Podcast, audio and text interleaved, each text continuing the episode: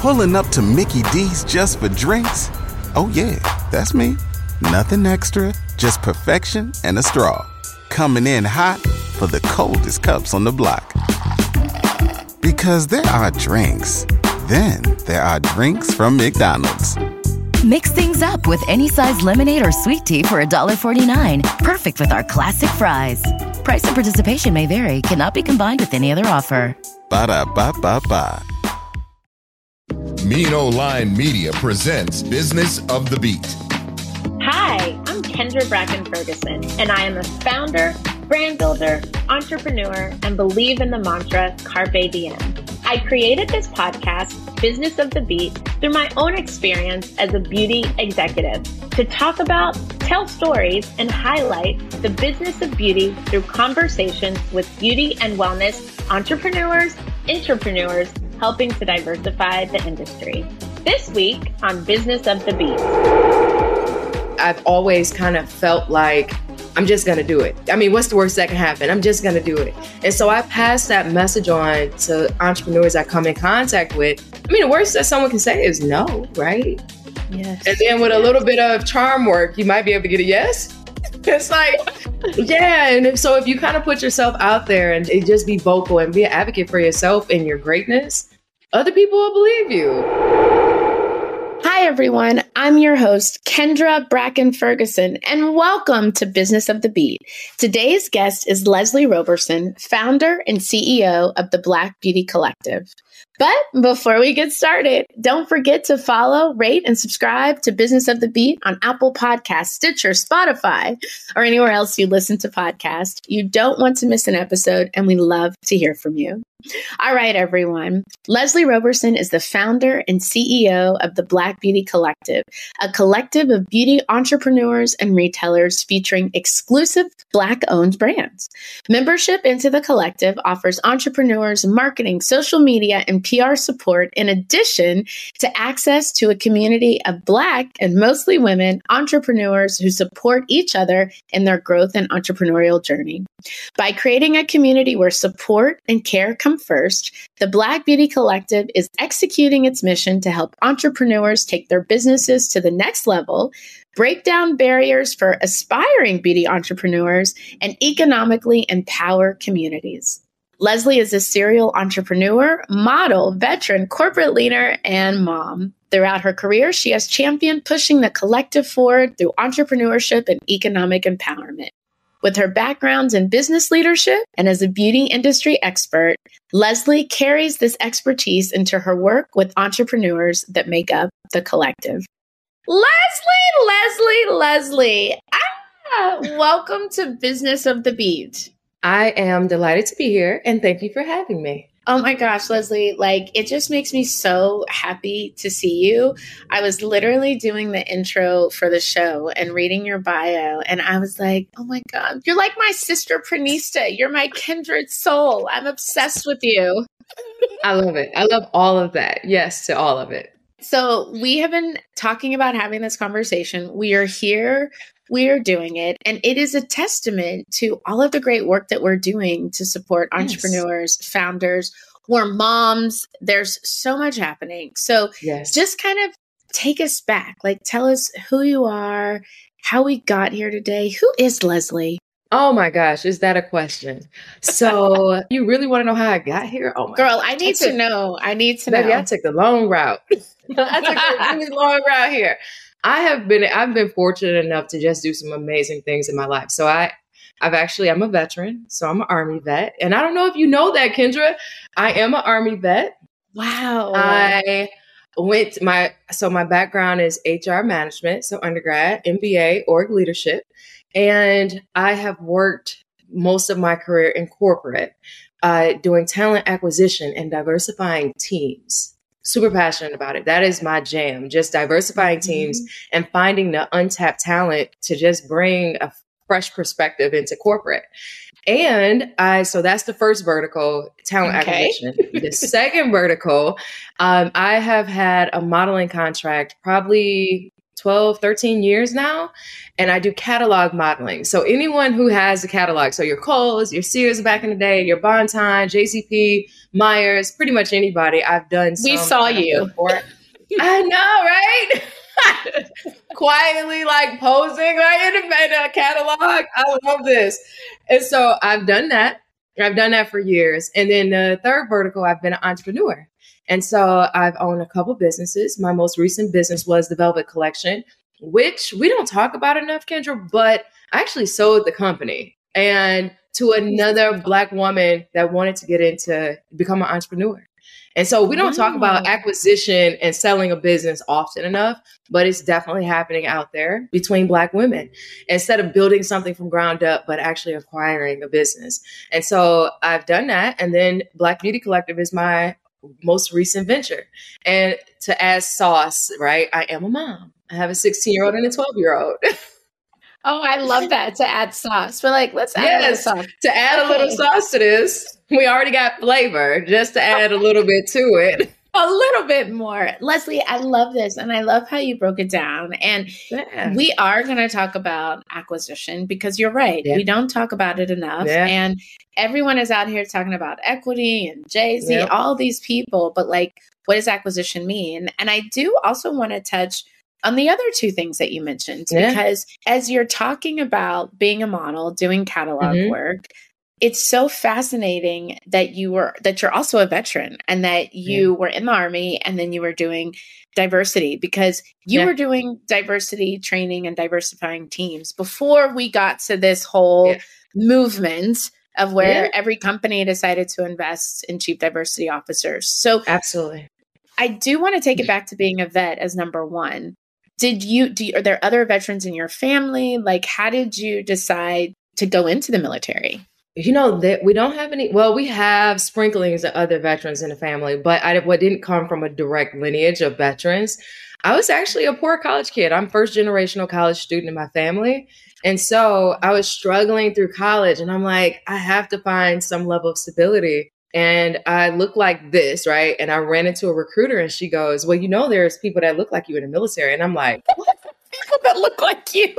Literally, I'm like, pretty girls can join the military. And that's too. exactly what she was saying. She was a black woman, and she's like, you know, there's other gorgeous black women in the military. You can come in. And I was like, well, okay, I'm coming.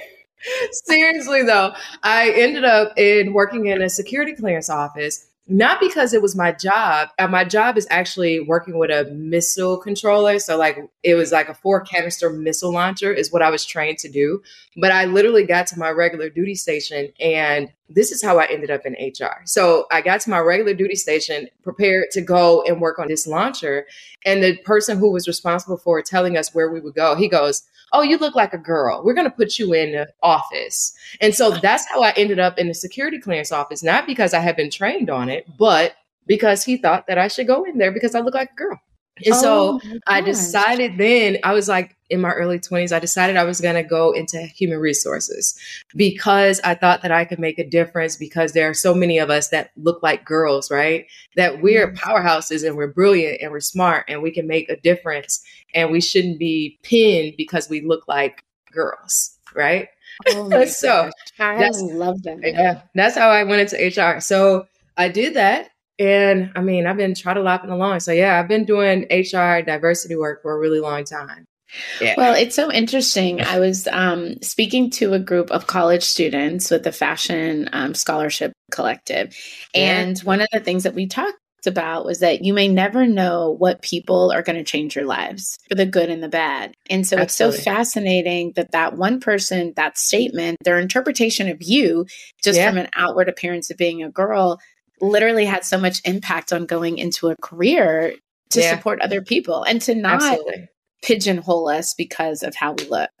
Absolutely. That's exactly what it is. So that was like my early on start. And ironically enough, during that time, my stint in the military, one of the most impactful things that I was able to do as a girl is every so often we would have to go back to our regular jobs to train and we would be measured as a battalion on our ability to execute on what our jobs were and i actually saved uh, because there was some knowledge that no one else had about this machine. And it's like there was a manual way to turn a machine, but they would do it with, in theory, they would do it on computers. But I knew how to do it manually. And I was the only person that was trained up on this. And I actually saved us from failing our entire battalion inspection because as a girl, I knew how to fix this machine. and so it was just super ironic that I was like great in the security clearance. I developed processes and streamlined and help all sorts of people, but I was also able to do that too.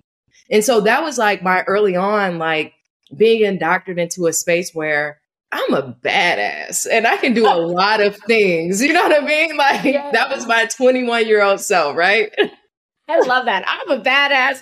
Just, just, let me tell you that uh, I am. And the I'm fact smart that and I, I can love, do things. Uh, okay, go ahead. I'm listening. I, no, I love that you did it at such an early age. Yeah. You know, it takes people years and lifetimes to be able yeah. to say, I'm a badass and I did these yeah. things. And so I love that confidence. And then going from the military into being a model like, yeah. what was that oh transition? Oh Did you always want to be a model or were you just pretty? so here's the thing I had no idea because of the way I grew up that I was as pretty as I was. like, people would be like, oh my God. But I would be like, eh, maybe one day. So I was actually a little bit older. I wasn't like a teenager when I became a model. I was in my maybe mid to late 20s when I walked into, I just walked into an agency one random day. I finished grad school and I was like, so I'm stopping in to see if I had there's an opportunity for me to sign up here. And they were like, uh, we have casting calls in a very whatever you think about a modeling agency and a person who works the desk in that kind of way, super fashion, just real eclectic. Like we have dates you need to come in during our casting calls, which are on Thursdays. And I was like, well, do you think some you can call up and just see if somebody's willing to come down? And she kind of was like, yeah. Like, okay. She's like, no one's ever asked me. So, like, I guess I can, you know, and she did. And one of the agents came down and it was like all history. They gave me a contract on the spot. Like, wow. That's literally how I got. People are like, how did you become a model? I was in a neighborhood. I, this was after the housing crisis, and I had finished grad school during the 08 housing crisis. And I decided to go old school and drop resumes off at corporations right? I'm going to write, print resumes and go drop them off. No one was doing this. And I was out in like button up shirt and dress pants and my cell phone was cut off. And I went to this agency and asked that question, literally bun in the back and everything. And they're like, sure. Because I didn't look like a mm. dressing dress fashion yes. forward like a model. And the agent, I left after because they didn't give me like any direction because who comes down on a random model is in the building. Like not, so they not. Didn't, right. They didn't give me any direction. I left. And by the time I got home, I had like four missed voicemails. Like, where did you go? Where are you? We don't have your contact. Like, where are you, what are you doing? And they're like, we want to give you a contract. And so my sweet agent, Steven, he's fabulous. And we are still together ever since. Oh then. my gosh. And we you're still together. Oh, we're still together. Yes. Wow. And so I go to the agency and I was like, super. And what's interesting, as Steven always tells a story, I was military because, you know, I was very like buttoned up and good afternoon, ma'am, and no, ma'am, no, sir, and yes, sir. I was very military. And he was like, You've always been fabulous and so professional. But boy, I didn't know what to do with you because you were so like, he was like, boom, boom, boom. Yes. He's like, and so poses. Was, yes. He's like, breathe a little bit, like, so it took a while to like really transition out of that like that military like professionalism. But when I did, it was like took off. I was everywhere. And so yeah, it was it's oh been an amazing journey gosh. with it. That is I first of all, I just love you. The the tenacity, but this goes back to the fact of you saying I'm a badass and yeah. having that confidence early on because yeah. you wouldn't have even felt empowered enough yeah. to walk through the door and then to say, okay, okay, it's not Thursday. That's fine. I'm here now. Let's get someone. Let's, let's make this happen. yes. And you know what? That right there, which is really interesting because I didn't, I, at the time, I didn't have the vocabulary or the words to talk about it. But what was really happening is I've always kind of felt like I'm just going to do it. I mean, what's the worst that can happen? I'm just going to do it. And so I pass that message on to entrepreneurs I come in contact with. I mean, the worst that someone can say is no, right? Yes. And then with yes. a little bit of charm work, you might be able to get a yes. It's like, yeah. And if, so if you kind of put yourself out there and eh, just be vocal and be an advocate for yourself and your greatness, other people will believe you. Even when you're unsure, if you show up that way, people will believe it. So yes. They actually will. I mean, there is something to like perception is reality. yeah. And I know there's a stigma with like fake it till you make it, but it's it Yeah. comes down to like are you advocating for yourself? Yeah. Do you believe in what you were saying? Whether it's gonna, you know, whether it's all there. And that's I mean, Yeah. that's the beauty of being an entrepreneur. Like we have to believe so boldly yes. in every idea that we have with conviction because without that then like nothing actually comes to fruition like if you That's had right. not been as bold you could have said okay i'll come back on thursday yeah. but that one extra thing of but do you think we can meet now yes. literally had such an impact Absolutely. Absolutely. 100% agree. And there there is a bit of a stigma behind that fake it until you make it and it might be using the term faking it, but having a belief in this is this is where I am and this is where I would like to see myself go is an entire is a goal, right? Setting a goal for yourself and how you want to show up in spaces and living it day to day until you you actually are that. So maybe not faking it, but putting a measure in space like this is what I would like to be. I want to show up boldly. I want to show up confidently or whatever that means to you as an individual, stepping into that space and going, today I didn't hit my mark, but tomorrow at this networking event, my goal is to meet 15 people and get in there and meet 20. yes So, i love yeah. that your business is not someone else's business right That's right. you may be on the same shelf in a retail door but that does not mean that you are the same business Come on. And so that's where I always like to say, like, we have to believe so deeply and we have to set up and perceive who we want to be, right? And we may not know the answers. What I've been talking to my executive coach about is that I don't have to solve everything. Like, That's I right. know I want to have this business, I know I want to raise this fund. How I raise a $100 million, we don't need to solve for that now, but That's it's right. the intentionality of claiming what you want right. to do. That's right. We could all look at the same piece of artwork and have a different idea or interpretation of what it is and what it means. That's the best part about being you is you have an idea and thoughts that someone else could see the same thing and go, "Oh, okay, that's wonderful." Even if someone quote unquote copies your idea, they wouldn't be able to replicate what it is that you're doing because you're you and they're them, right? And so we can occupy the same space and be just as unique as just as individualized and unique as could be.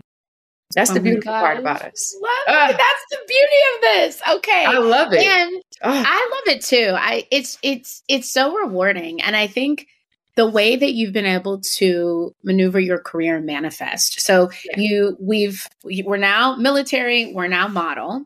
yes. And then let's talk about going into or I guess I should say transitioning from corporate into Yeah. starting your first company and what Oh that looked gosh. like.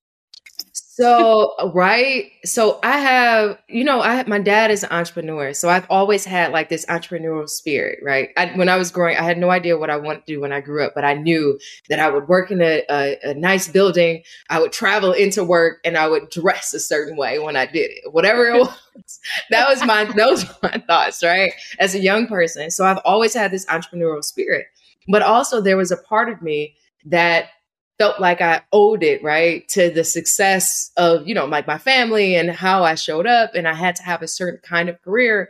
And I made it somewhere if I hit corporate. That was like always the thought process. So I always had that corporate role. Even with my modeling, people are like, how come you didn't take this more seriously or use it as not a hobby? And it's because I felt like I had to have my corporate role. And so I have started companies, right? Like I, I need to do something. I have all this time and I feel like I'm not putting myself to use. It's how it always begins. Like my skill set and my talents and my passions and things I love. And how do I share me with the world is essentially what it is that I would do. So my first, the first company, the most recent one that I sold is actually a luxury linen rental company. And I love textures. It's high end fabrics. I like to show up uh, just as fabulous as I can be and curate beautiful events and all that jazz.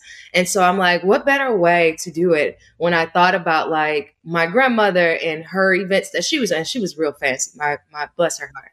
She had, you know, fur coats and she kept her nails done and she was just real. I would, when as growing a kid, I just would look at my grandmother like, oh my God you know, and so she was just like everything. And so she was always real fancy, and people would come to her home all dressed up for like holidays and stuff like that because she put out the fine linen and the china. And I'm like, how do I take that and and offer it to the world? Because I use linens for like breakfast for my kids and teach my kids how to use napkins properly. And what does it mean if you're going to the restroom versus you're done eating and all these things etiquette.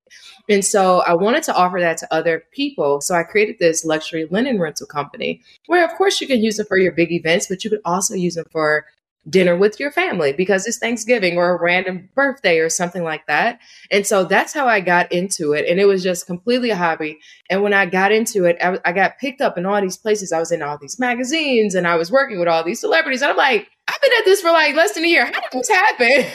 And they would come to the store and sit for like hours just to be like, cozy in this like linen space. Can I bring my laptop to work in here? Because baby, this wow. is amazing. And it was such a thing. But as I was like moving through it, as much as I loved it and all these e- beautiful events that I could take part in and working with some of the best designers out there, right? and just making a splash in this industry because I it, it's not a very diverse industry when it comes to black ownership in terms yeah. of like the linen rental, the curators, who's doing the million dollar wedding, who's doing the you know where those numbers are, mm-hmm. and so I felt like I wasn't in a position to do more. Like I really want to make an impact, so I started like my normal thing, like I don't think I'm using myself enough, right? And so once I kind of decided I was going to pivot and sell the the linen rental company, I was like, what am I going to do? Like, what am I going to do next? And because I had the space still where the business was sold, and I had this mm-hmm. retail space, and they're like, well, what are you going to do with it? I'm like, I don't know. And so one of my friends go, you should open up a beauty supply store.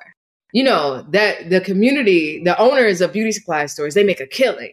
And I kind of was like, no, I would never because they, I had just come from the linen rental space where it's this high end fabric where it's a curated experience. I'm I'm I'm white gloving service with my clients and they feel special and they feel warm because I mean these linens are ex- expensive. They're the high texture, yeah. right? So you want to make sure that the person that's using them and that they have a beautiful experience with you.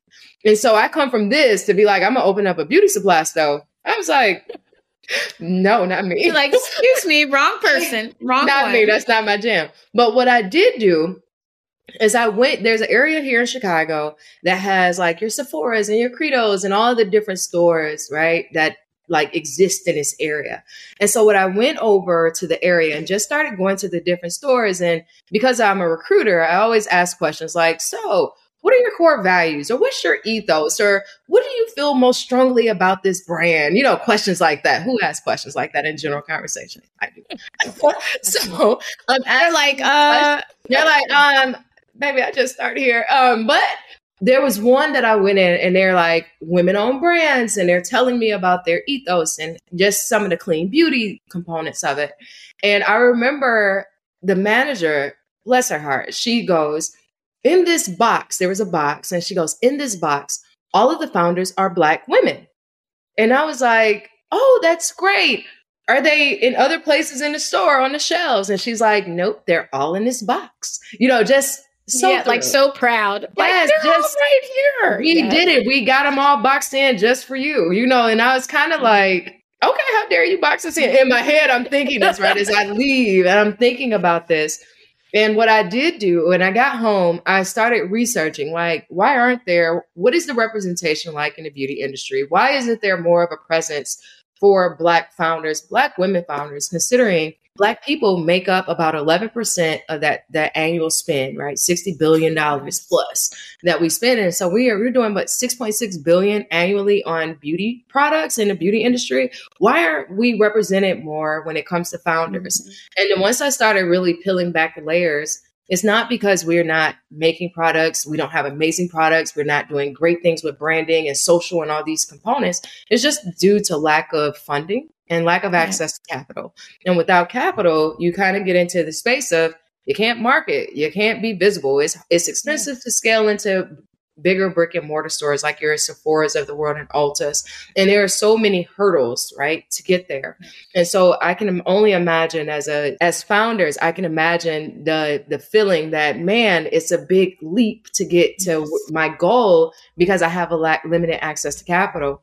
And so that's how the Black Beauty Collective was born with just this how do I begin to take principles that I've deployed most of my career and and implement them into a beauty space where you're going let's diversify this space to create opportunities. Because realistically bigger box stores are going are stronger because of the presence right? Because we have a shelf presence and because we're creating products because we're going to just see it differently. Where our experiences are different with mm. with skincare and hair care and all the things. It's just different. So it makes the industry stronger if you have more representation when it comes to mm. founders who are curating the products. And so, how do I take the principles that I deployed in Meta or Ernst Young or Wayfair, companies I've worked for, and saying, "Hey, I'm looking at your department, and it's largely white males. Your department isn't as strong as it could be because of lack of diversity and experience." You may have this group that are missing a complete segment of the population. So your bottom line isn't what it could be right? How do you take that conversation and have it in a beauty industry to say, hey, corporations that exist, your shelf, you're you're missing an entire segment of people. And so you need to have founders and creators so that you have that level of representation with product lines. Because if I go to some hotels, I can't use the shampoo because it'll tangle my hair or I can't use the skin wash that's here. You have products that your customer base can't use. So what can we yes. do to solve, right? And so I'm using a lot of those those principles here. And so that's how I came up with the Black Beauty Collective to say, let's put the pieces together. You have an mm-hmm. amazing product line. Let's help you scale into retail, which is a little bit more accessible in comparison to some of the bigger box stores. And let's get you re- access to resources and create visibility because that's the big part. If if I don't know you, if no one knows you exist, then it's like a loop point, right? Yes. And so it, I've I've trained young recruiters on this, right? So you can work for a company, but if you're not raising your hand for the project, you're not visible to leadership. The promotion comes slower. Yeah, you'll get overlooked. So it's a similar concept in this industry in terms of how face forward are you? How active are you on socials? Where are you? Who are you networking with? What kind of events are you showing up to? How present are you as a business leader? And so let's get you into the faces of the people that you need to be interacting with. And so that's how it came to be. And so that's what it is that I do for the Black Beauty Collective. Pulling up to Mickey D's just for drinks? Oh, yeah, that's me. Nothing extra, just perfection and a straw. Coming in hot for the coldest cups on the block. Because there are drinks, then there are drinks from McDonald's. Mix things up with any size lemonade or sweet tea for $1.49. Perfect with our classic fries. Price and participation may vary, cannot be combined with any other offer. Ba da ba ba ba. Leslie, I, like I said, we are definitely sisterprenistas in this and understanding the delta, the needs, the mm-hmm. opportunity to, because there's so much to be said about Black founders lack access to this, Black founders like this, Black founders like that. And yes, but now let's figure out how are we going to solve? And that's what you said, like creating something to solve a need, to solve the delta. And I yep. think it's really interesting because the weaving of your background. Like whenever you first started talking about HR and diversifying yeah. teams, I was like, oh, this makes so much sense yeah. that we would now have the Black Beauty Collective as this space that is really mirrored in diversity. And yep. even, you know, one of the things that you said, it's access to capital. You said it was the lack of funding and capital. And we know that less than 2% of women who start businesses make it to a million dollars. That's we, right. We understand those stats. And so you've made it. And I do want to, even when we think about the Velvet Collection, I think it's really fascinating because you build something in a space traditionally is not dominated by Black people, high end luxury, flipping a, a, rental model on its head with rentals, custom orders. And then you did, you breezed over the acquisition. And then I was like, and we have another company. But before there was Black Beauty Collective, you had to go through an acquisition to bridge the gap to get there. So, what yep. was that acquisition like? And then, was that the funding that led to Black Beauty Collective to do the the more visionary passion work? Mm-hmm.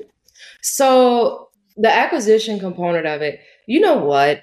I thought it, I was really concerned about b- finding a buyer, right? Because that that's the part. So I had to do sit down, financials, all that jazz, do an evaluation of the company, what I could what I could sell it for.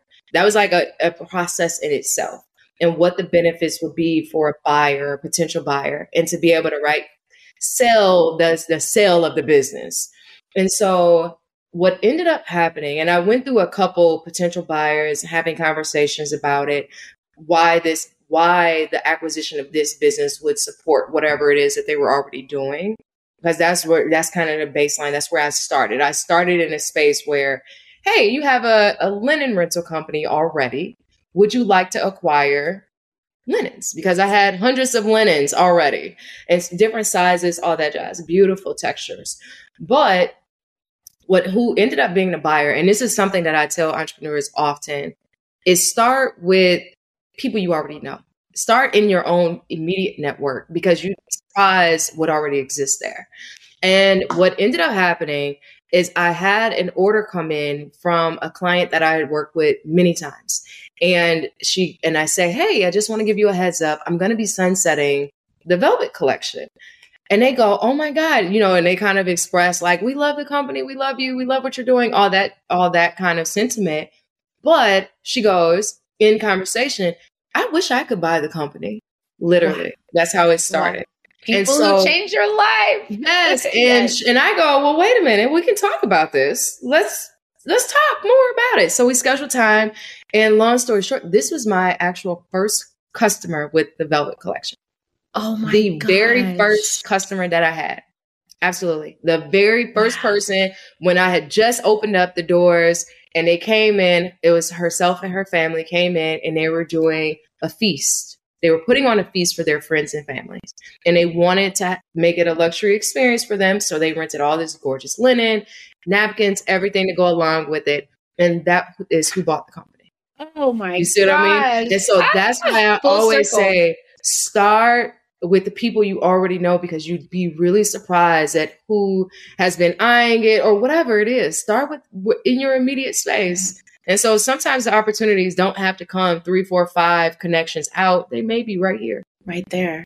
Yeah. Oh my gosh. And were you at a place where you wanted to sell because you knew you were ready to do something different or because you know creating things selling things like when i sold my company and i was like oh this was on my vision board this is yeah. the right thing to do and it ended up not being a great deal but yeah. it was such the experience that's led me to how i do things in the future so yep. what was what was the trigger so i am such a i'm like a mover like I'm always like moving on to the next, on always like refreshing and turning over.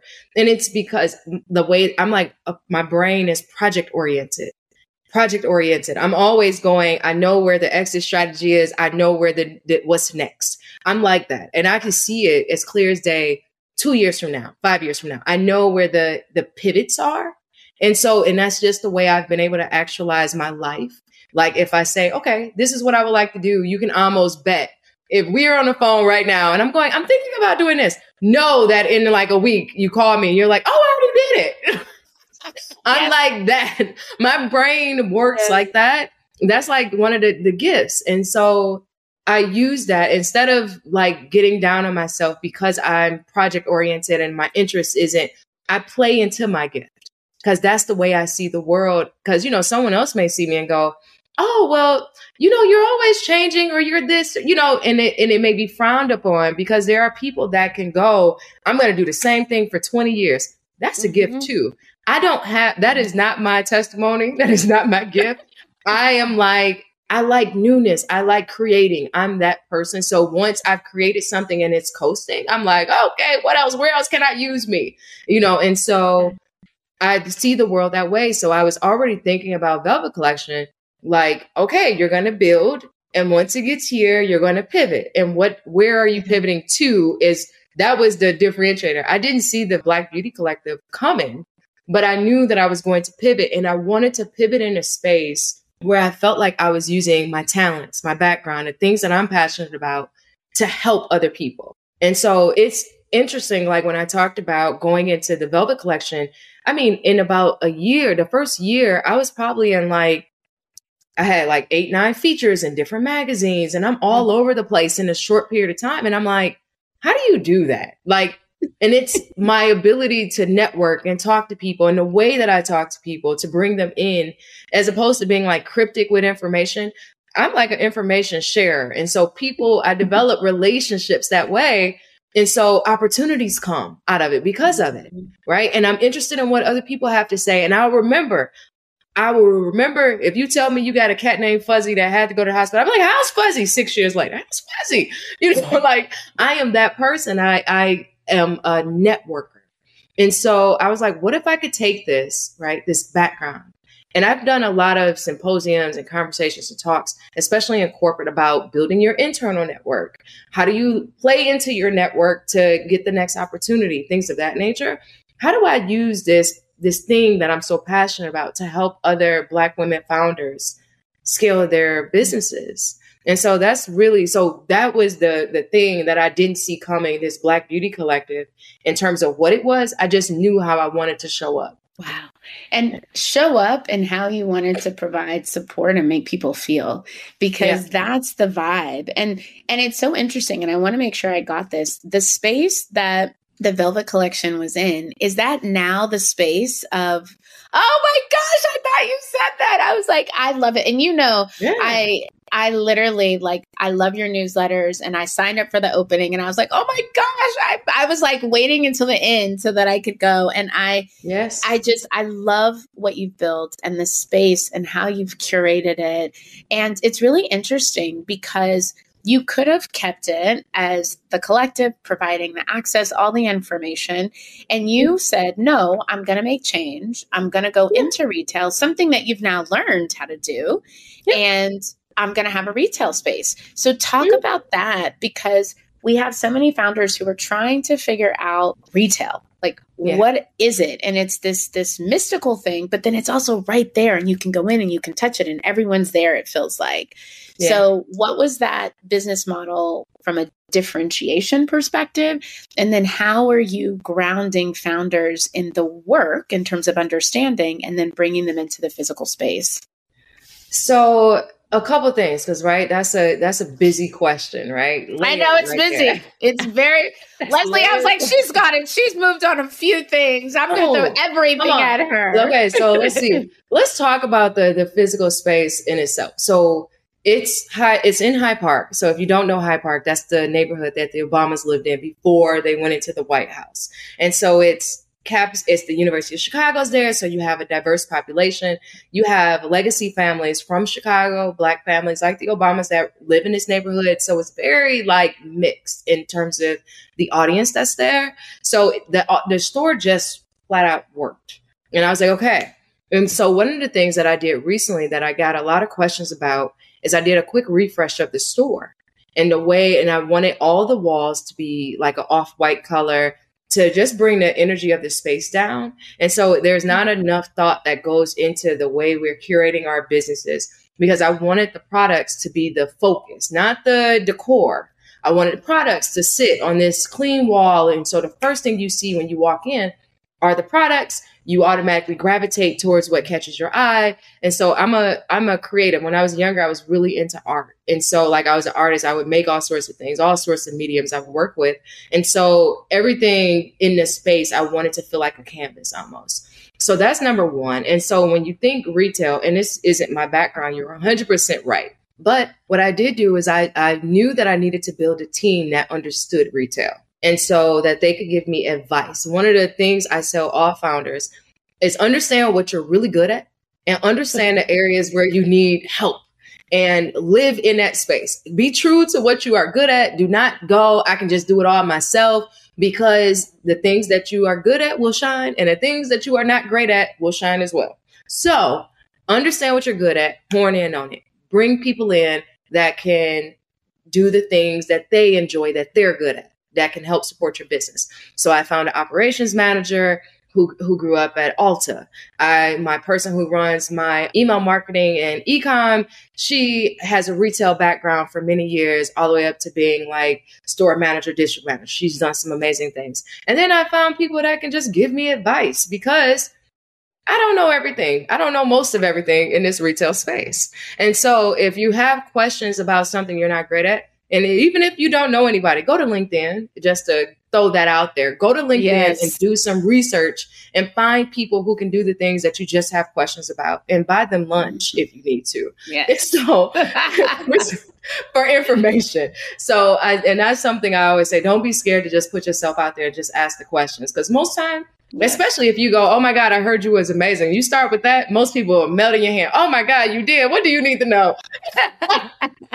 so that's good tell. And so the way that I'm bringing entrepreneurs into this space, so a lot of our entrepreneurs, some of them are already scaled into retail. We have entrepreneurs that are already in, on shelves in Walmart and several shelves in different verticals. Um, and then we also have entrepreneurs that are 100% online. So they have no idea what to do with show space retail, right?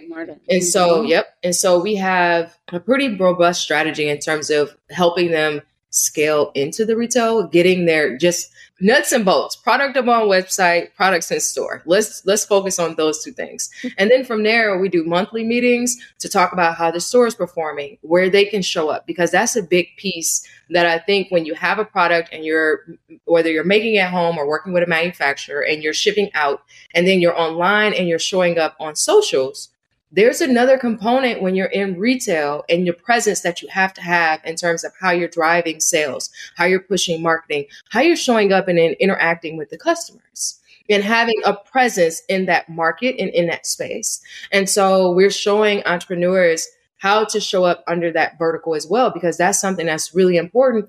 Sometimes people just need to see you, like see to see you and meet you and they want to shake your hand and they want to talk about it and they want to hear what you have to say and they're why you're passionate about creating this and what did you think about when you created this? And so there's so much power in being able to have that kind of conversation. You'd be surprised the number of people that they'll become regular customers they'll send other people they'll buy for friends they'll become almost a part of your your entrepreneurial journey and your family and that community. Yes and so just getting the entrepreneurs to understand that in this space, we're here. Black Beauty Collective drives customers into the store. We alley oop you the ball. So you got the ball now. What are you going to do with it? How are you going to show it for the customer? so, yes, so that's how we're bringing entrepreneurs in. So it's not a difficult thing, it just requires some effort. And then, even I tell them, kind of back to what I was saying, start with what you know when you're building so if I'm an AKA and I've been an AKA since college, right? And I'm not an AKA, might I add, but if I were and I had a product line, AKAs have initiatives where they shop black. So why not reach out to the president in the local area and say, hey, we want to host an event for you, feature sponsored by my company, and get the AKAs in. It's seven chapters. Why not get all seven of them in? Like that's an easy win, right? Like so just thinking about your business that way versus feeling like it always has to be an uphill fight, but you may be able to make an impact right here with what you already have. Well, and I think that's so key. It's just like the educational step that is so it's such an important make or break step that you're offering and that is more bespoke and that is so much aligned with what the founders need. Because even when you think about the big box retailers and you got, you mentioned Walmart, Walmart Start, you got the Target Accelerator. And so mm-hmm. those programs will get you so far. But then it's the thing about did you think about the AKA chapter? Did you think about, yes. you know, whatever it is to further expand? And I also think there's something to be said about using retail for what it's for. That's and right. there are definitely opportunities to sell, right? Like yep. that's the whole point. You're trying to make some money. And yep. then there's also this retail as a marketing play and as an awareness yep. play. That's right. That's right. That's the true essence. And so one of the some of the founders that I've worked with, their strategy, right, is to really build out that marketing play with the smaller retail boutique kind of feel spaces before they scale into the bigger box stores because of the marketing play that comes along with it.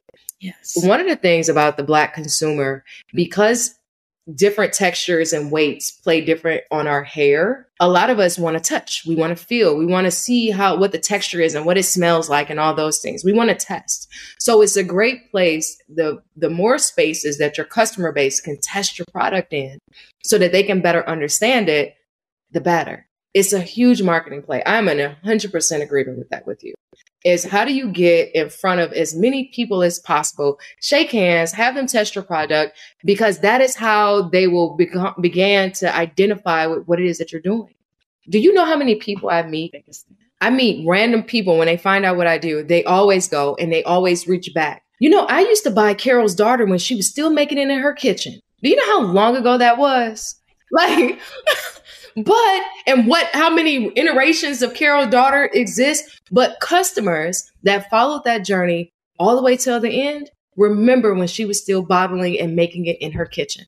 But that is the kind of impact you want to have on your customer base and your target audience where they can go, I feel like I know her. You know, I mean, oh, I remember when she was, especially in this age of social media. Like that's the move. And so if you can do a Black Beauty Collective over in Chicago, pop up once a month, and shake hands and kiss babies and just be a presence, be there. You you've you've you've beat the masses because it's that's exponential. Mm-hmm. I just I love it and I love the concept of it. I love us having a space.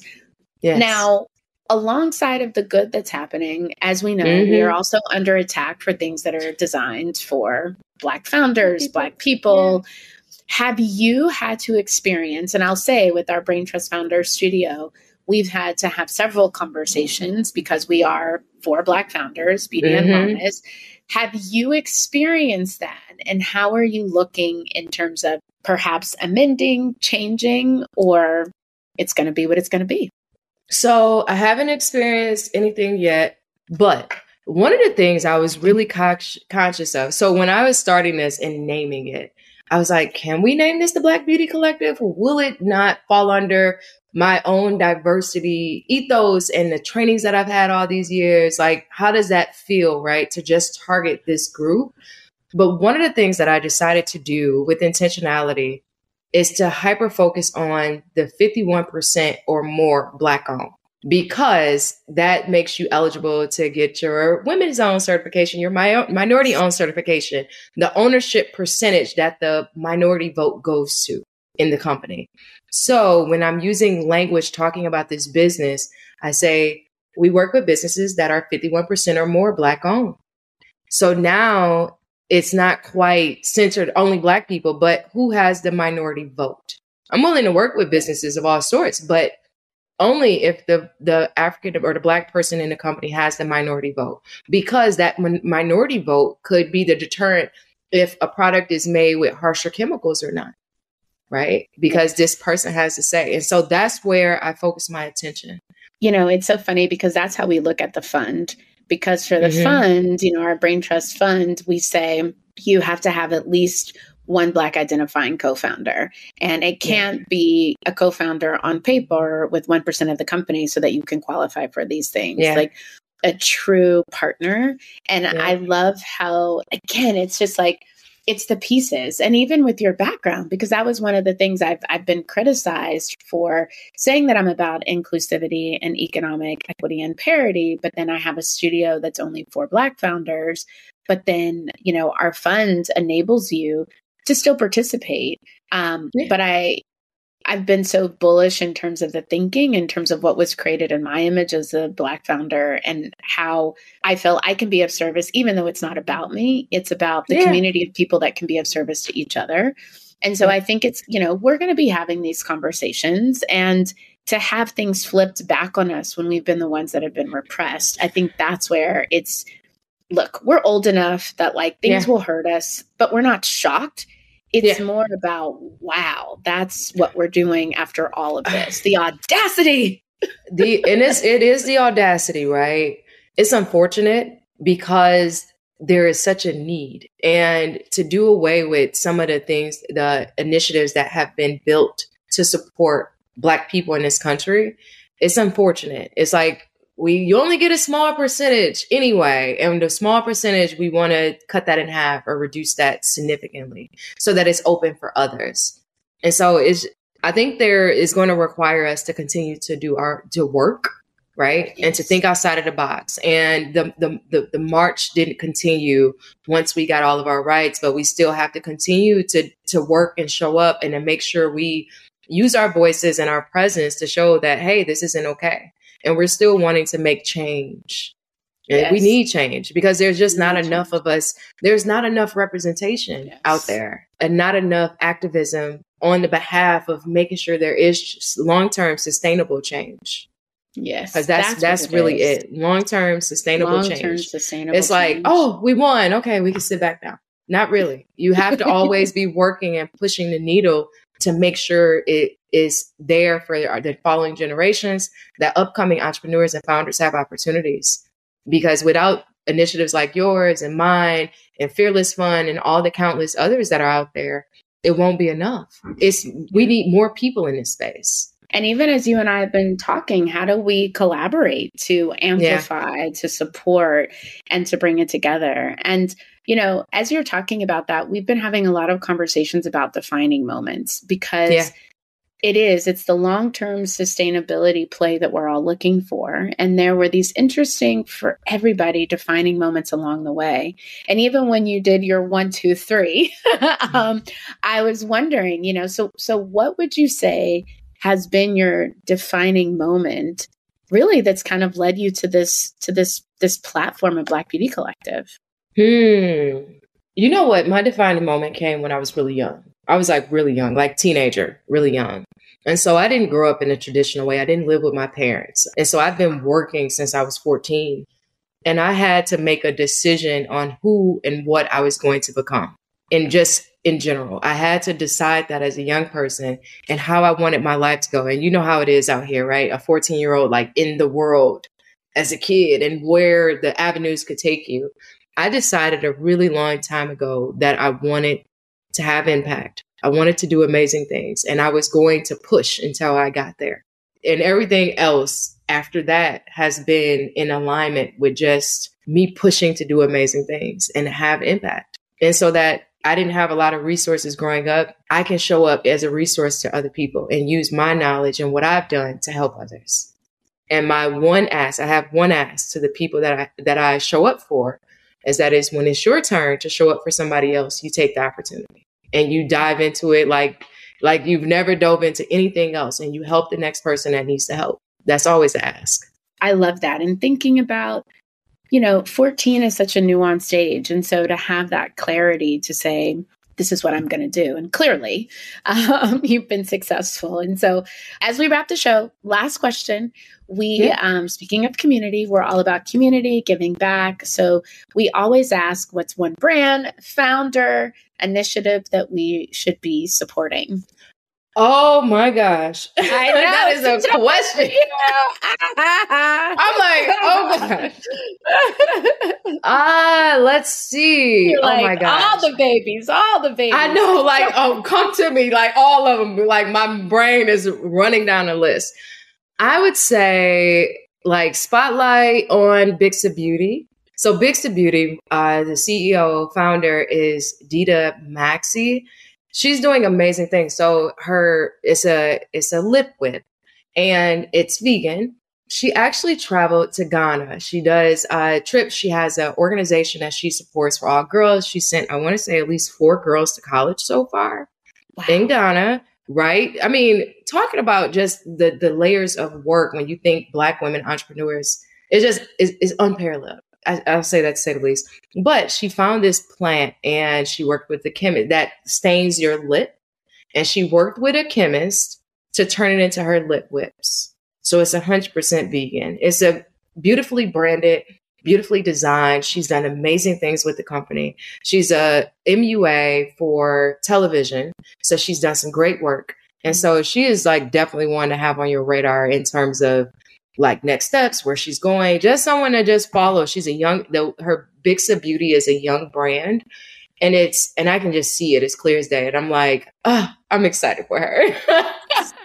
oh my gosh. This is like one of my favorite parts of doing the show, like just learning about so many new brands and then supporting yeah. them and even yes. the work that goes beyond the brand. You know, there's yeah. this notion of you're a brand, you can just be a brand. You don't have to care about what's happening in the world. You, you don't should. have to do anything other. You have to. You should and you yeah. have to. Yeah. And so the ability to say, not only do I have this amazing product and lip whips, but. I also look at the people that I've, you know, helped yeah. have a better education so that they can come and create something. That's so, right.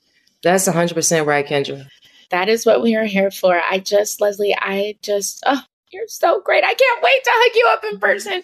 This has been phenomenal. Thank you for sharing. Thank you for being here. Thank you for the work that you're doing to support founders. And I'm so excited for us to come. I am doing one of my book stops at the Black Beauty Collective. I'm telling you now, I'm not asking. I'm basically like, I'm coming to Hyde Park. Come on, um, let me know today so we can we can res- we can roll out the carpet for you. Yes. I was like, we will be there. But thank you so much, Leslie. Appreciate you.